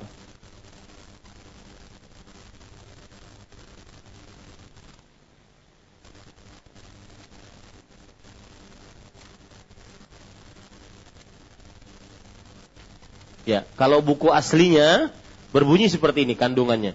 Telah menjadi ketetapan di kalangan kaum salaf bahwa tidak di sholat, tidak ada sholat di kuburan. Nah itu, ya, tidak ada sholat di kuburan. Maka mungkin dirubah, ya, terjemahan yang ada pada buku bapak-bapak dirubah karena buku aslinya seperti itu. Betul mas? Ya, buku aslinya seperti itu. Ya. Catat nomor tujuh ada perubahan, ada perbaikan. Telah menjadi ketetapan di kalangan kaum salaf bahwa tidak disolati di dalam kubur. Maksudnya tidak ada solat di dalam kubur. Jadi menyampaikan solawat untuk Nabi tidak perlu masuk ke dalam kuburannya itu tidak perlu ya, dicoret ya. Tidak disolati di dalam kubur. Apa maksudnya? Kandungan yang ketujuh ini bapak ibu saudara saudari yang dimuliakan oleh Allah yaitu tidak ada sholat di dalam kuburan. Nggak ada sholat dalam kuburan. Orang sholat di sekitar pekuburan itu tidak ada dalam Islam Makanya Imam Ibnu Qayyim mengatakan la yastami'ul masjidu wal maqbaratu fil Islam. Tidak akan terkumpul kuburan dan masjid dalam satu bangunan di dalam agama Islam. Itu perkataan Imam Ibnu Qayyim Al-Jauziyah rahimahullah taala, ulama Islam abad ke-8 Hijriah. Maka para ikhwah, itu yang dimaksud dari poin ketujuh, telah menjadi ketetapan di kalangan kaum salaf, para sahabat, para tabi'i, para tabi'ut tabi'in bahwa tidak disolati di dalam pekuburan. Tidak ada sholat dalam pekuburan. Kecuali ada beberapa pengecualian. Di antaranya yang dilakukan oleh Rasulullah Sallallahu Alaihi Wasallam. Suatu ketika di Masjid Nabawi, seorang yang suka menyapu dari seorang perempuan berkulit hitam meninggal dunia di malam hari. Maka para sahabat dengan inisiatif mereka, mereka mandikan, kafani, kuburkan. Esolati, kuburkan. Tanpa diberitahukan kepada Rasulullah SAW karena dua sebab. Yang pertama, hanya seorang tukang sapu. Yang kedua, budak. Yang ketiga, malam hari. Ada tiga sebab. Akhirnya, suatu pagi Rasulullah SAW bertanya, Aina fulana? Mana si fulan? Sang tukang sapu. Maka para sahabat mengatakan, beliau meninggal dan kami kuburkan tadi malam. Beliau mengatakan, afala adhan tumuni. Kenapa kalian tidak memberitahukan kepada aku? Bangunkan aku agar aku bisa mensolatinya. Maka dullani, tunjukkan aku ke kuburannya. Maka beliau ke sana, lalu beliau sholat. Di atas atau di pekuburan sang perempuan tersebut. Ini menunjukkan bahwa siapa yang ketinggalan sholat jenazah dan jenazah keburu dikubur duluan, maka dia berhak untuk datang, kemudian dia sholat di sana. Sholat apa? Sholat jenazah. Ya, sholat jenazah. Dan ini juga solusi bagi siapa yang mungkin jauh di luar daerah atau luar negeri, Kemudian abahnya meninggal, silahkan urus jenazahnya dulu. Nanti kapan dia datang, dia pergi ke kuburannya untuk mensolatinya. Ya, jangan sampai tunggu dia dua hari baru datang, baru dimandikan, dikafani, disolati. Enggak, tidak boleh. Karena Rasulullah SAW bersabda, asri'u bil jenazah. Segerakan kalian mengurus jenazah kalian. Fa in taku khairan, fa khairun tuqaddimuna. Wa in taku ghaira dhalik, fa syarun tad'una baina aidikum. Kalau seandainya mayat ini baik, maka kalau kalian segerakan dia masuk kubur, dia akan mendapatkan nikmat kubur dengan segera. Tapi kalau mayat ini buruk, ya ditunggu-tunggu dari kandangan lawas, pas uh, apa namanya bannya kempes, kemudian uh, tukang tambal ban habis tam tambalannya, apalah gitu, macam-macam alasannya, sehingga lama untuk menunggu dia maka pada saat itu kalau dia buruk mayatnya, kenapa kalian mayat yang buruk diletakkan di tengah-tengah kalian? Bersegeralah untuk mengurus jenazahnya. Maka para ikhwan yang dirahmati oleh Allah Subhanahu wa taala, di sini kita kembalikan bahwa tidak ada sholat di dalam pekuburan. Nggak ada sholat sama sekali. Baik. Yang kedelapan sekarang. Ta'lilu dzalika bi anna salat ar-rajuli wa salamuhu alaih yablughu wa in ba'ud fala hajata ila ma yatawahamuhu man arada al-qurba. Alasannya bahwa ucapan solawat dan salam dari seseorang untuk beliau akan sampai kepada beliau di mana pun ia berada maka tidak perlu harus mendekat sebagaimana diduga oleh orang yang menghendaki demikian. Apa maksudnya yang kedelapan ini, Pak? Lihat hadisnya pada halaman 84. Hadis. Saya bacakan hadisnya. Wala taj'alu qabri 'idan wa sallu 'alayya fa inna salatakum tablughuni haitsu kuntum. Janganlah kalian jadikan rumah-rumah kalian sebagai kuburan dan janganlah kalian jadikan kuburanku sebagai tempat perayaan. Tetapi ucapkanlah salawat untukku karena sesungguhnya ucapan salawat kalian sampai kepadaku di mana pun kalian berada. Sebagian orang pak menganggap, oh nggak cukup kalau kita bersalawat. Kita harus datang kepada Rasul, kuburan Rasul, kemudian kita ucapkan salawat. Itu yang pas. Maka nggak perlu. Cukup kita kalau sudah berziarah sekali, maka jangan jadikan berziarah ke kuburan Rasul SAW sebagai perayaan yang berkesinambungan pada waktu-waktu tertentu. Lalu kalau ingin mengucapkan solawat dan salam atas beliau bagaimana? Maka cukup dengan bersolawat di mana pun kita berada. Di dalam masjid Nabawi, di luar masjid, di ujung timur dunia, atau ujung barat dunia. Kenapa demikian? Cukup karena salawat kita akan disampaikan kepada siapa? Rasulullah sallallahu alaihi wasallam. Maka para ikhwan yang dirahmati oleh Allah Subhanahu wa taala, ini bantahan Ayat hadis ini bantahan kepada orang yang mengatakan, "Oh, mengucapkan salam harus di depan kuburan beliau." Enggak mesti. Dari sini juga bisa. Maka begitu pula ketika ada orang ke Madinah, "Oh, titip salamlah lawan Rasulullah." Biar hendak berziarah kubur kalau ulun titip salam lawan sini. Maka kita katakan cukup apa? Salawat. Salawat pian akan sampai di sana. Yang menyampaikan siapa? Allah Subhanahu wa taala. Nah, ini para ikhwan yang dirahmati oleh Allah. Taib, sekarang saya ingin menambahkan beberapa tambahan. Di antaranya hadis-hadis yang menunjukkan bahwa siapa yang salam atas Rasul maka Allah akan mengembalikan ruh Rasul sallallahu alaihi wasallam dan menjawab salam tersebut. Dalam hadis riwayat Imam Abu Daud dari Abu Hurairah radhiyallahu an Rasul sallallahu alaihi wasallam bersabda, "Ma min ahadin yusallimu alayya illa raddallahu alayya ruhi hatta arudda alaihi salam." Tidaklah seorang pun mengucapkan salam atasku melainkan Allah akan mengembalikan ruhku sampai aku menjawab salamnya. Ini menunjukkan bahwa kita di mana pun kita bisa bersalawat mengucapkan salam atas Rasul Sallallahu Alaihi Wasallam. Karena salam kita akan disampaikan oleh Allah kepada Rasulullah Sallallahu Alaihi wa ala alihi Wasallam. Kemudian para ikhwan yang dirahmati oleh Allah Subhanahu wa taala, di sini saya juga ingin menambahkan tentang uh, apakah seorang mayat mendengar ya? Apakah seorang mayat mendengar ucapan seorang yang masih hidup. Karena berdasarkan hadis ini, lihat hadisnya, sesungguhnya solawat kalian akan disampaikan kepadaku. Sebagian orang mengatakan berarti seorang mayat mendengar ucapan yang masih hidup. Tujuannya apa, Pak? Kalau mayat mendengar ucapan orang yang masih hidup berarti boleh apa? Minta kepada orang yang sudah mati. Paham masalahnya? Masalah dulu nih kita bahas. Paham masalahnya ini?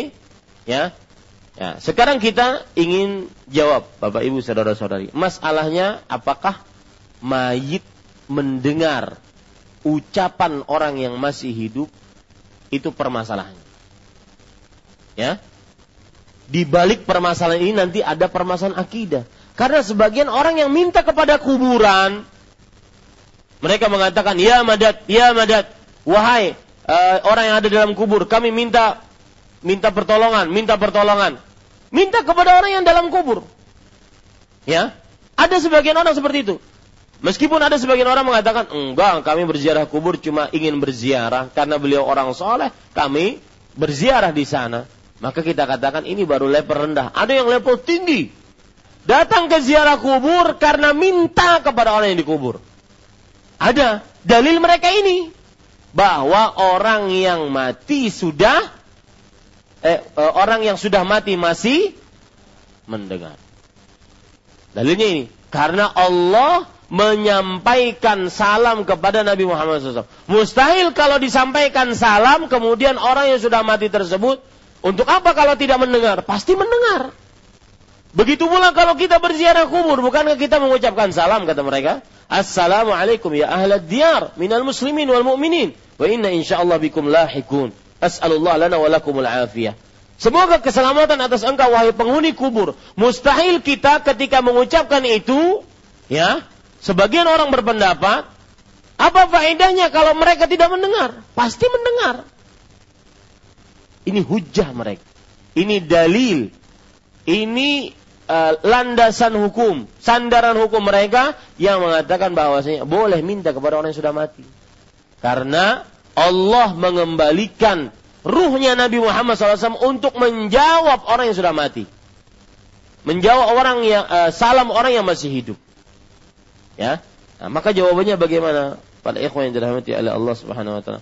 Maka jawabannya mudah bahwa pendapat yang lebih kuat adalah sang mayit tidak mendengar. Dalilnya surat An-Naml ayat 60 Allah berfirman innaka la tusmi'ul mauta wa tusmi'u summat du'a idza wallau mudbirin.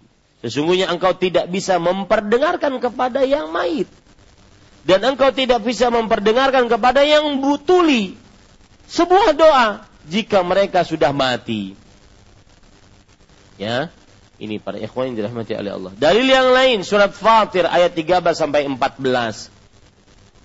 Surat Fatir ayat 13 sampai 14. Dzalikumullahu rabbukum lahul mulk walladzina tad'una min dunihi ma yamlikuna min qitmir in tad'uuhum la yasma'u du'aakum walau sami'u mastajabu lakum wala wala yunabbi wa yaumal qiyamati yakfuruna bisyirikukum wala yunabbi'uka mithlu khabir. Saya pesan Pak kepada diri saya pribadi, Bapak Ibu, saudara-saudara sekalian, kapan iman goyah, anak sakit, sakit sudah mulai menuju kepada kematian, maka ada orang memberikan saran, ayo pergi ke kuburan sana, minta kepada orang yang dikubur itu. Dulu anak saya seperti ini, kemudian minta ke sana jadi sembuh, sampai sekarang sembuh, mulai goyah imannya. Maka ingat ayat ini. Fatir ayat 13 sampai 14. Itulah Rob kalian yang memiliki kekuasaan. Dan sembahan selain Allah tidak memiliki walau setipis kulit ari. Ingat ayat ini. Siapa pun dia, apa pun dia, sesoleh apa pun orangnya, tidak memiliki setipis kulit ari jika kalian berdoa kepadanya, mereka tidak akan mendengar doa kalian. Kalaupun mendengar, maka mereka tidak akan mengabulkan doa kalian. Dan lebih parah lagi nanti di akhirat di hadapan Allah, mereka takut kepada Allah dan mengatakan, saya tidak menyuruh mereka menyembah saya wahai Allah.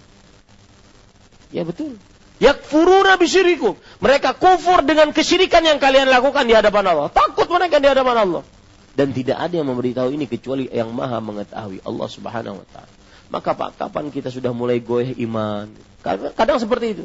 Istri yang paling kita cintai sudah mulai lemah, sudah sakit tahunan, sudah mulai lemah, karena katanya kayaknya ini sudah mau meninggal.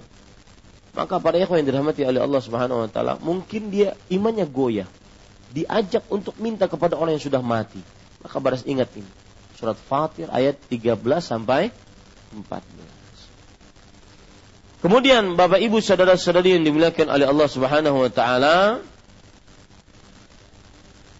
jadi pendapat yang lebih kuat apa bahwa mayit tidak bisa mendengar kecuali cara itu mah kecualinya di tempat-tempat dan dalil-dalil yang menunjukkan bahwa mereka mendengar. Jadi asal hukumnya tidak mendengar. Nah, itu catat baik-baik. Asal hukumnya tidak mendengar kecuali ada dalil-dalil yang menunjukkan mereka mendengar. Wallahu alam. Seperti misalkan bahwa orang mayit mendengar Qur'ani alihim, yaitu mendengar suara sendal yang habis mengubur mereka pulang. Itu didengar. Alangkah sedihnya Pak pada saat itu. Tidak ada yang dibawa, tidak ada yang peduli. Sesempit kita. Ya. Coba pian pernah lihat tebala guring di situ. Sesempit itu. Semua tidak ada yang peduli, yang katanya sayang, cinta. Yang peduli cuma amal. Maka kapan kita iri dengan seseorang, rumahnya megah, mobilnya mewah. Ingat itu. Ingat beberapa perkara. Tidak dibawa mati. Tiga kata. Tidak dibawa mati. Akan lapang. Ya, akan lapang. Ini Bapak Ibu saudara-saudara. Mun kada lapang dilapangakan. Baik. Kita lanjutkan. Jadi ini permasalahan yang sering dibicarakan oleh para ulama akidah. Apakah mayit mendengar perucapan? Maka kita akan tidak. Kalaupun mendengar maka pada dalil-dalil yang khusus. Bukan berarti pun kalau mendengar mereka pantas untuk dimintai.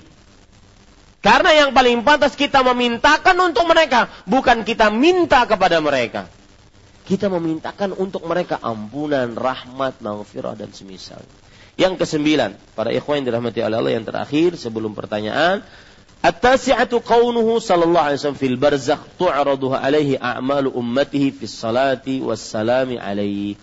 Bahwa Nabi Muhammad sallallahu alaihi wasallam di alam barzakh. Alam barzakh, catat, alam barzakh adalah alam setelah kehidupan dunia. Yang tidak sama dengan kehidupan dunia. Alam setelah kehidupan dunia.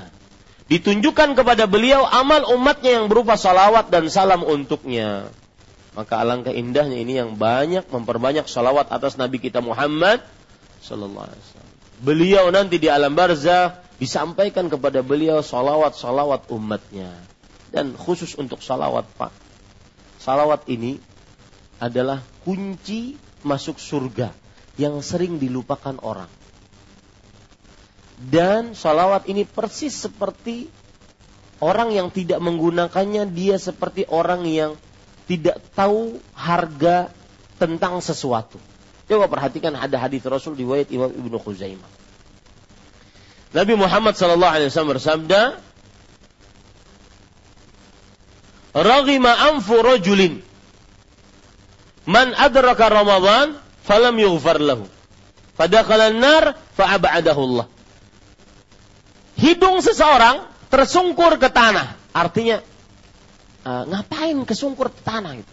Tidak ada orang yang seperti itu kecuali orang yang sedang rugi dengan sebenar-benar kerugian. Ketika kapan? Ketika dia mengu tidak menggunakan kesempatan sebaik-baiknya. Kapan itu? Satu, ketika masuk bulan Ramadan, bulan yang aturan dapat ampunan. Apalagi? Keberkahan. Apalagi? Dimerdekakan dari api neraka. Lailatul Qadar. Hah? Selebih baik daripada seribu bulan. Dan semisalnya. Eh ternyata orang yang masuk bulan Ramadan tidak diampuni dosanya. Ini kan tidak tahu arti Ramadan. Tidak diampuni dosanya, dimasukkan ke dalam neraka dan dijauhkan oleh Allah dari surga. Ini karena kenapa? Karena tidak menggunakan kesempatan. Dan saya berpesan Pak, untuk bulan Ramadan, sekarang bulan Rabiul Tsani, Jumadal Ula, Jumadal Tsani, Rajab, Sya'ban. Empat bulan lagi. 11, 12 bulan dalam setahun. 11 bulan Allah inginkan kita silakan bekerja untuk dunia tapi jangan lupa akhirat. Satu bulan Allah inginkan kita lebih dekat dengan masjid, lebih dekat dengan Al-Quran. Lebih dekat dengan ibadah. Masa bulan Ramadan masih lembur? Masa bulan Ramadan terutama 10 malam terakhir Masjid tambah kosong. Satu bulan aja pak. Sebelas bulan silahkan cari semua. Satu bulan masa nggak bisa? Ya. Dan peraturannya memanagenya dari sekarang. Ya. Dan tidak ada yang akan menggubris Bapak Ibu sekalian kalau tidak perhatian terhadap bulan Ramadan. Enggak ada. Kita cuma bisa memberikan nasihat. Apakah di setrap, apakah disuruh push up, enggak ada. Ya. Nah, ini orang yang tidak tahu tentang keutamaan bulan Ramadan. Akhirnya dia rugi sendiri. Yang kedua, raghima anfu rajul man adraka abawahi aw ahadahuma indal kibari falam yubirrahuma fadakhala an-nar fa'abadahu Allah. Seseorang hidungnya tersungkur ke tanah, rugi dengan sebenar-benar kerugian yang mendapati orang tuanya atau salah satu dari keduanya dalam keadaan tua.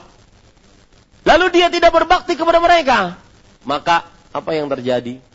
Dia dijauhkan dari api neraka, dijauhkan dari surga, masuk ke dalam neraka, dijauhkan oleh Allah Subhanahu wa taala dari ampunannya. Kenapa? Karena tidak menggunakan kesempatan. Gak mungkin berbalik, Pak. Orang tua kita yang sudah meninggal tidak akan mungkin kembali. Itu ingat baik-baik. Jangan pernah remehkan. Mungkin itu adalah pintu terbesar kita masuk ke dalam surga. Al-walid au, ab, au satu abwabil jannah. Orang tua pintu terluas masuk surga. Oh, berlezat-lezat bakti kepada orang tua. Yang ketiga, sama yang tidak menggunakan kesempatan, yang tidak akan kembali. Siapa itu? Raqima anfur rajul man dzukirtu indahu falam yusalli alaih. Tersungkur hidung seseorang ke tanah. Siapa mereka yang disebutkan aku di hadapannya tapi dia tidak bersalawat atasku. Ini menunjukkan keutamaan salawat. Digandengkan dengan bulan Ramadan. Digandengkan dengan bakti orang tua. Maka basahi lisan kita dengan salawat atas Rasul Sallallahu Alaihi Wasallam. Ini yang bisa sampaikan Bapak Ibu saudara-saudari yang dimuliakan oleh Allah. Semoga bermanfaat dan insya Allah Taala pada pertemuan yang akan datang kita akan bahas bab yang baru, bab yang ke-23. Sallallahu Nabi Muhammad Alhamdulillah Rabbil Alamin. Silahkan ada beberapa menit tanya. Mas sini.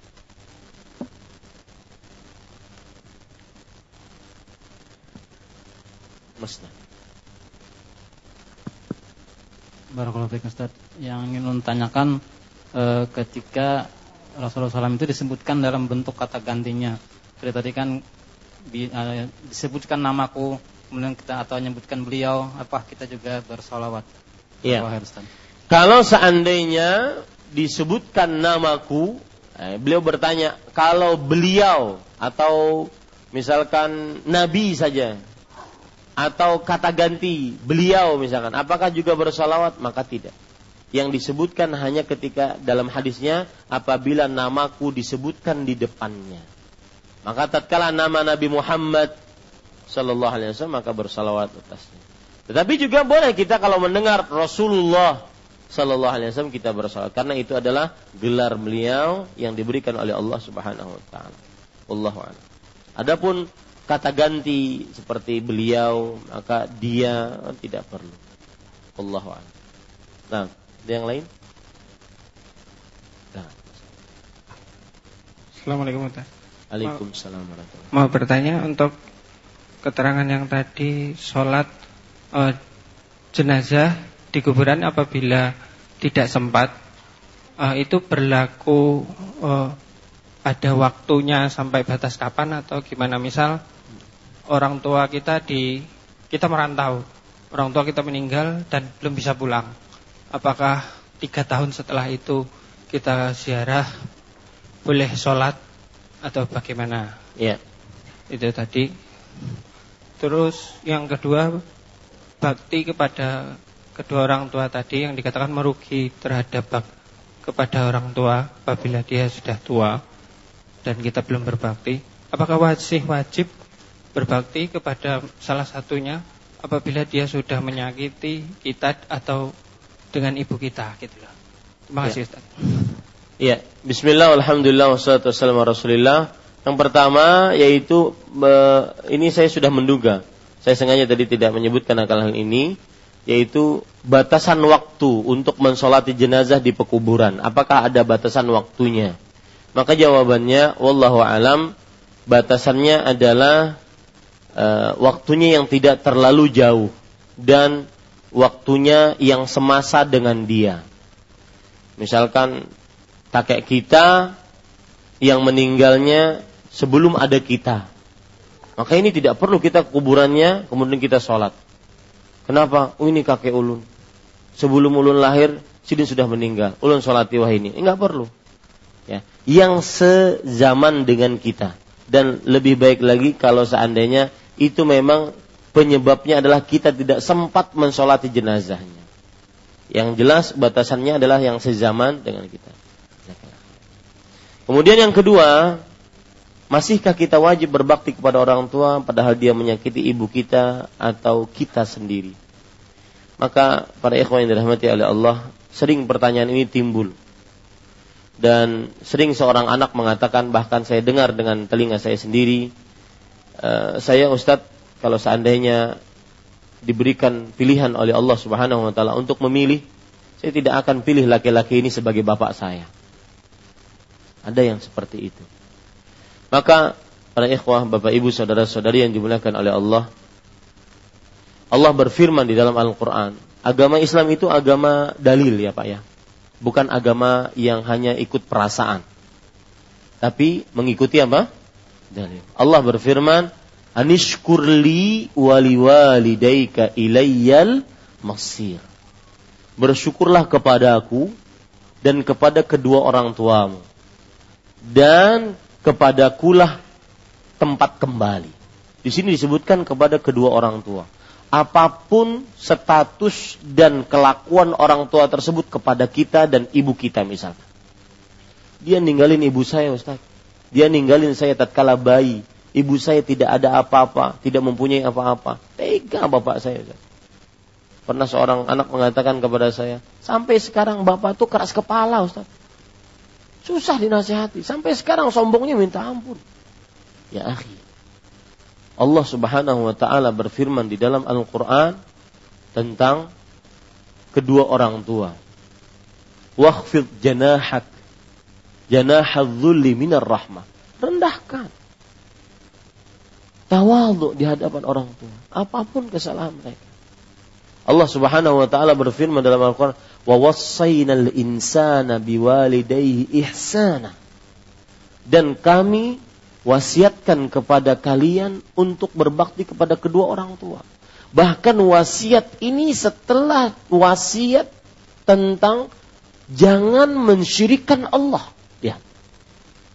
Saking pentingnya berbakti kepada orang tua digandengkan dengan tauhid dan kesyirikan. Maka tidak mudah. Mungkin dengan baktinya kita seperti yang saya sebutkan tadi, al-walid awsatu abwabil jannah. Du, uh, uh, bakti orang tua itu adalah pintu terbesar seseorang masuk surga. Adapun hidup pendendam, yang didendam orang tuanya, Ente nggak ada bapak, ente nggak ada ente. Nggak ada. Kalau tidak ada ibu, apa pun kesalahannya tidak ada kita. Nggak ada. Makanya kita diperintahkan untuk anishkurli, bersyukurlah kepadaku dan kepada kedua orang tua. Pernah suatu ketika saya dengar langsung Syekh Abdul Razak bin Abdul Masjid ditanya dengan pertanyaan yang sama. Syekh, dia orang tua tidak tahu diri dia orang tua yang tidak berbakti dan tidak mengurus istri dan anaknya. Apakah saya harus maafkan? Maka beliau mengatakan, "Fa'fu anhum wasfah innallaha yuhibbul muslimin." Maafkan lapang dada. Sesungguhnya Allah menyukai orang-orang yang berbuat ihsan. Lihat di sini. Dan kita sebagai anak, tugas kita bakti, bukan tugas kita mendendam. Apa pun kesalahan orang tua. Dan lebih luar biasa lagi jawaban beliau, jangan-jangan dengan bakti kita, orang tua kita bertobat kepada Allah. Dengan bakti kita, orang tua kita kembali kepada jalan yang benar. Ya, maka lihat Allah Subhanahu wa taala berfirman, "Wa in jahadaka ala an tusyrika bima laysa laka bi ilm, fala tuti'huma wa sahibhuma fid dunya ma'rufa." Kalau orang tua kita musyrik, mengajak kita kepada kesyirikan tanpa ilmu, maka jangan taati mereka berdua, tapi tetap gauli mereka dengan baik. Bakti orang tua itu, Pak, adalah ibadah yang sangat luar biasa. Dan salah satu trik iblis mengganggu manusia adalah mengganggu dia dari bakti dengan embel-embel ini bapak enggak enggak pantas untuk dibakti. Ini orang tua tidak pantas untuk kita bakti kepadanya. Itu trik iblis mengganggu manusia. Ya akhi lupakan.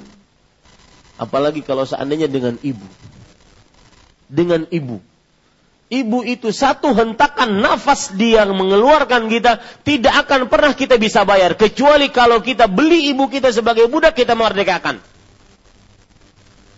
dan tidak akan pernah ibu bisa melahirkan seorang anak tanpa ada sel sperma dari bapaknya. Ya, harus kita pahami itu baik-baik. Maka jangan kita menjadi anak yang pendendam dan ingat Pak, jejak rekam kita, eh, jejak langkah kita terhadap bapak ibu kita akan direkam oleh anak-anak kita. Jangan pernah berharap anak kita bakti kepada kita ketika kita tidak bakti kepada orang tua kita. Camkan itu baik-baik. Sa'id ibn Musayyib pernah melihat seorang anak memukuli bapaknya. Maka apa yang dikatakan oleh Sa'id tersebut, jangan engkau pukuli ini bapakmu. Kata sang bapak berkata, biarkan wahai Sa'id. Sesungguhnya aku pernah memukuli bapakku di sini di tempat ini. Kama tadinu tudan. Yang engkau perbuat akan diperbuat kepadamu. Maka maafkan lapang dada. Wallahi Pak saya pernah dengar beberapa kali perkataan yang saya sebutkan tadi. Demi Allah, dengan di hadapan saya langsung. Ada bapaknya. Ini anaknya. Dia nunjuk, di nih laki-laki ini kalau seandainya Allah pilihkan saya tidak akan pilih dia jadi sebagai bapak saya. Dan bapaknya salah, iya salah. Salahnya fatal. Salah fatal. Tukang main wanita, tukang lihat film porno, anak tiga tahun dilihatkan film porno. Salah fatal. Berzina di hadapan ibunya, salah fatal. Maka para ikhwan yang dirahmati oleh Allah Subhanahu wa taala, tetapi uh, itulah bapak. Bapak yang mengalir darah di dalam diri kita. Maka baktilah. Jangan sampai ada trik iblis mengganggu manusia. Disuruh kita tidak mau berbakti kepada orang tua. Bagaimana orang yang sudah rutin puasa Senin Kemis, namun karena ada uzur suatu ketika hari Senin tidak puasa, lalu masih bolehkah puasa di hari Kamisnya? Maka jawabannya iya boleh. Ya, dan kalau bisa yang Senin tadi dikodok pada hari yang lain. Karena kebiasaan Nabi Muhammad SAW dalam hadis riwayat Imam Abu Daud diceritakan oleh Aisyah, karena Rasulullah SAW amaluhu dimah. Nabi Muhammad SAW amalnya itu terus menerus. Apabila beliau ketinggalan satu amalan yang merupakan kebiasaan beliau, beliau akan kodok di hari lain atau di waktu lain. Ya, dan masalah puasa Senin, masalah puasa Kamis, maka puasa juga. Jangan ikut ikutan nggak puasa. Karena kan Senin Kamis ya Ustaz. Berarti kalau puasa Senin, berarti Kamisnya puasa juga. Kalau Seninnya ada puasa, Kamisnya ada puasa juga. Enggak, bukan begitu pemikirannya. Ya, seperti itu. Allah Apabila sudah terbangun, hendak sahur, lalu waktu makan sahur berkumandang azan. Sebaiknya menghabiskan hidangan sahur atau mengakhirinya Pian hendak nang mana? Ya. Para ikhwah ada hadis riwayat uh, Abu Hurairah radhiyallahu anhu. Rasulullah sallallahu alaihi wasallam bersabda, "Idza akala ahadukum wa ta'amu fi yadihi, thumma nada munadin, fala yadhahu hatta uh, ya'kulahu au yaqdi hajatahu minhu. Begitu sabdanya. Ai kama Nabi sallallahu alaihi. Jika salah seorang makan dan makanan ada di tangannya, dikumandangkan azan, maka janganlah letakkan makanan ini sampai dia habiskan makanannya. Sebagian ulama mengatakan hadis ini lemah. Wallahu a'lam hadis ini sahih. Tidak ada keraguan di dalamnya. Sebagian ulama mengatakan hadis ini adalah bagi yang tidak tahu kalau seandainya mau azan. Maka wallahu alam hadisnya tidak begitu sepertinya. Seperti tidak seperti itu yang dimaksud. Tetapi orang makan lagi sahur dikumandangkan azan. Mau tahu mau mau azan enggak mau azan, yang penting dia lagi makan dikumandangkan azan. Maka jangan letakkan sampai dia menyelesaikannya. Maka dia selesaikan. Tapi yang di tangannya saja, yang di piring. Ya, Jangan ditambahi. Ya. Banyunya kayak apa? Jangan diambil. Set, pas kehabisan sambalnya. Sudah sepadas-padasnya. Tetapi memang yang paling utama adalah pendapat jumhur. Rasulullah eh, Allah Subhanahu wa taala berfirman, "Kulu washrabu hatta" Makan dan minumlah hatta uh, apa ayatnya berbunyi? Kulu washrabu hatta yatabayyana. Hatta yatabayyana lakumul khaytul abyadu minal khaytul aswadi minal fajr. Makan dan minumlah sampai terang bagi kalian benang putih dari benang merah, eh benang hitam. Menunjukkan bahwasanya terbit fajar. Jadi kapan azan berhenti. Itu lebih utama dibandingkan tadi meneruskan. Meskipun kalau ingin meneruskan boleh. Asalkan tadi dengan batasnya apa yang ada di tangan dan tidak boleh menambah. Ya, tidak boleh menambah. Pas Ustadz karing-karingnya ada urusan. Ya. Bagaimana salawat yang disunahkan oleh Nabi Muhammad SAW? Salawat yang disunahkan oleh Rasulullah SAW yang paling utama adalah salawat yang diajarkan oleh Rasulullah SAW dalam hadis riwayat Bukhari dan Muslim dan yang lainnya. Dari hadis Abdullah bin Abbas, Abdullah bin Mas'ud radhiyallahu anhum ajma'in. Di antaranya hadis uh, yang berbunyi salawatnya berbunyi Allahumma salli ala Muhammad wa ala ali Muhammad kama sallaita ala Ibrahim wa ala ali Ibrahim innaka Hamidum Majid. Wa barik ala Muhammad wa ala ali Muhammad kama barakta ala Ibrahim wa ala ali Ibrahim innaka Hamidum Majid. Ini salawat yang paling utama. Disebabkan kenapa? Nah, ini perlu pertanyaan. Disebabkan kenapa? Satu, karena Rasulullah Wasallam pada saat itu ditanya, ya Rasulullah, Arafna kaifa nusallimu alaik wa kaifa nusalli alaik. Wahai Rasulullah sallallahu alaihi wasallam, kita tahu bagaimana mengucapkan salam kepada engkau. Tapi sekarang bagaimana kami mengucapkan salawat kepada engkau? Ini pertanyaan. Yang kedua, kenapa yang paling utama? Karena ketika beliau ditanya itu beliau Nabi Muhammad SAW diam. Sampai ada sahabat yang di samping mengatakan, Laitahu la yas'alu an hadha. Alangkah indahnya orang ini kalau nggak bertanya pertanyaan itu. Karena sepertinya salawat itu pertanyaan tentang salawat itu menyulitkan Rasulullah. Nanti takutnya datang syariat yang menyulitkan kita. Makanya Pak, kadang-kadang kalau nanya Ustadz, jangan terlalu dipersulit.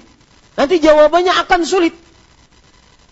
Ya, di zaman para sahabat mereka itu kadang-kadang nanya kepada Rasulullah SAW itu hati-hati. Jangan-jangan jawabannya menyulitkan mereka karena syariatnya masih datang terus yang baru. Makanya beliau ketika ditanya kenapa sholawat itu paling utama, ketika beliau ditanya beliau tidak jawab langsung, menunjukkan menunggu apa? Wahyu. Kemudian sebab yang ketiga, kenapa sholawat ini paling utama? Karena Rasulullah SAW setelah itu bersabda, Kulu, ucapkanlah, ini perintah. Perintah ucapkanlah salawat ini. Maka ini menunjukkan utama. Kemudian yang keempat, tidaklah Rasul Shallallahu Alaihi Wasallam kembalikan kepada permasalahan pertama tadi. Tidaklah beliau kecuali mempunyai tiga sifat. Apa itu? Tidak ingin memberatkan umatnya, sangat menginginkan kebaikan untuk umatnya, dan sangat penyayang. Maka beliau memberikan ini.